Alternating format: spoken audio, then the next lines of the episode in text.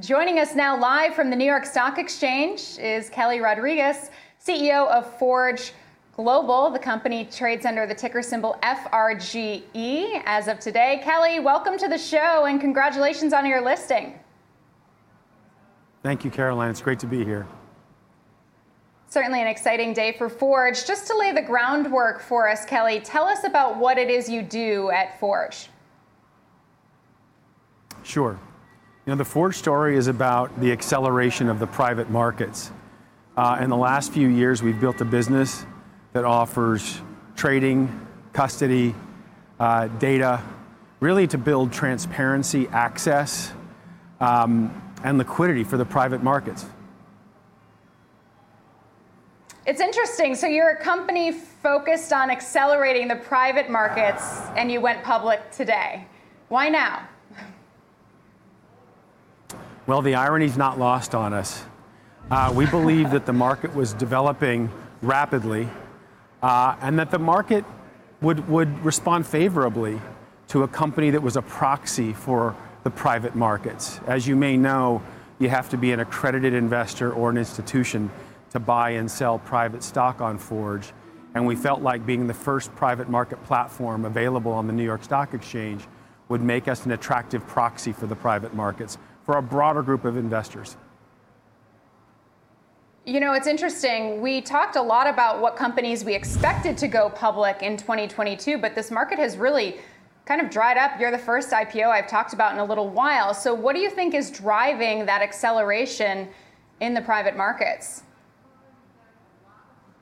Well, the last three or four years has been pretty incredible. You've seen the number of global unicorns explode from 260 to about 1,000, and that's with two years of incredible IPO activity. So many would have thought, well, with all these companies going public, you know, is, is, this, is this unicorn trend going to continue? And it has, and it's because companies are staying private longer. They've got access to a massive amount of capital, and they need liquidity, and they need a way to reward their shareholders and employees for being on a 12 or 13 year journey. So, irrespective of the volatility you see now, the private markets will continue to drive forward and Forge is here to serve that. I also want to ask you about your decision to go public via SPAC. I know you were here uh, in November chatting with Nicole on Trading 360, and you said the traditional IPO as we know it is dead.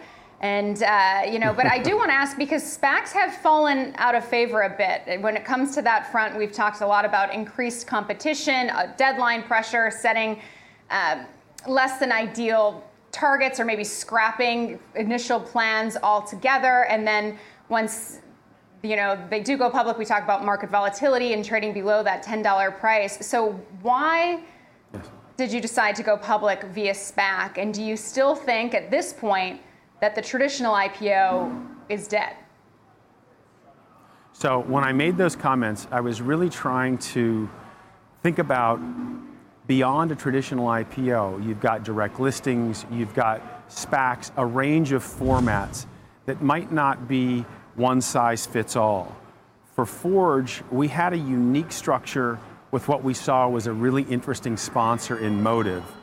We had uh, essentially a forward purchase structure in our agreement, which meant we could go public at a price that we thought was fair and reasonable to our shareholders, and we would raise no less than $200 million. So for us, we could see the SPAC market might be getting choppy, but that structure allowed us to come through either way. And part of what I said last year too was about uh, high quality companies uh, and the SPAC world would have a flight to quality. I think you're seeing that shake out now, and we're really happy with how the day went, SPAC or no SPAC. I can see why. I'm just taking a look at the ticker. FRGE up 94% right now, up $9.50. So clearly a good day for you. You're outperforming the broader market today, but just in terms of the market, you know, stocks have had a rough go of it so far in 2022. March is shaping up to be pretty good, but I don't want to speak too soon. Volatility is certainly the name of the game, but how are the private markets faring in comparison to to how the stock market's doing? Yeah, that's a great question. We expect volatility to continue, and it will affect us uh, like it does everybody else. But we've put out a couple of reports in the last three months that show that the private markets have a lag effect. Essentially, the sentiments did shift in December in terms of buyers and sellers. So you did see an increase in sellers uh, pronounced in December and through today. We just put out a report yesterday. And um, the, the, the pricing overall has gone from a discount of 3 to 10% over the period from December until yesterday. So there is a lag, but these companies are still going to need capital and liquidity privately. So in terms of Forge, we see volumes and interest in our offering when markets are going up and to the right and when they're volatile and coming down. There's just a bit of a correction lag that we see that takes about six to eight weeks for the market to find its pricing and its footing.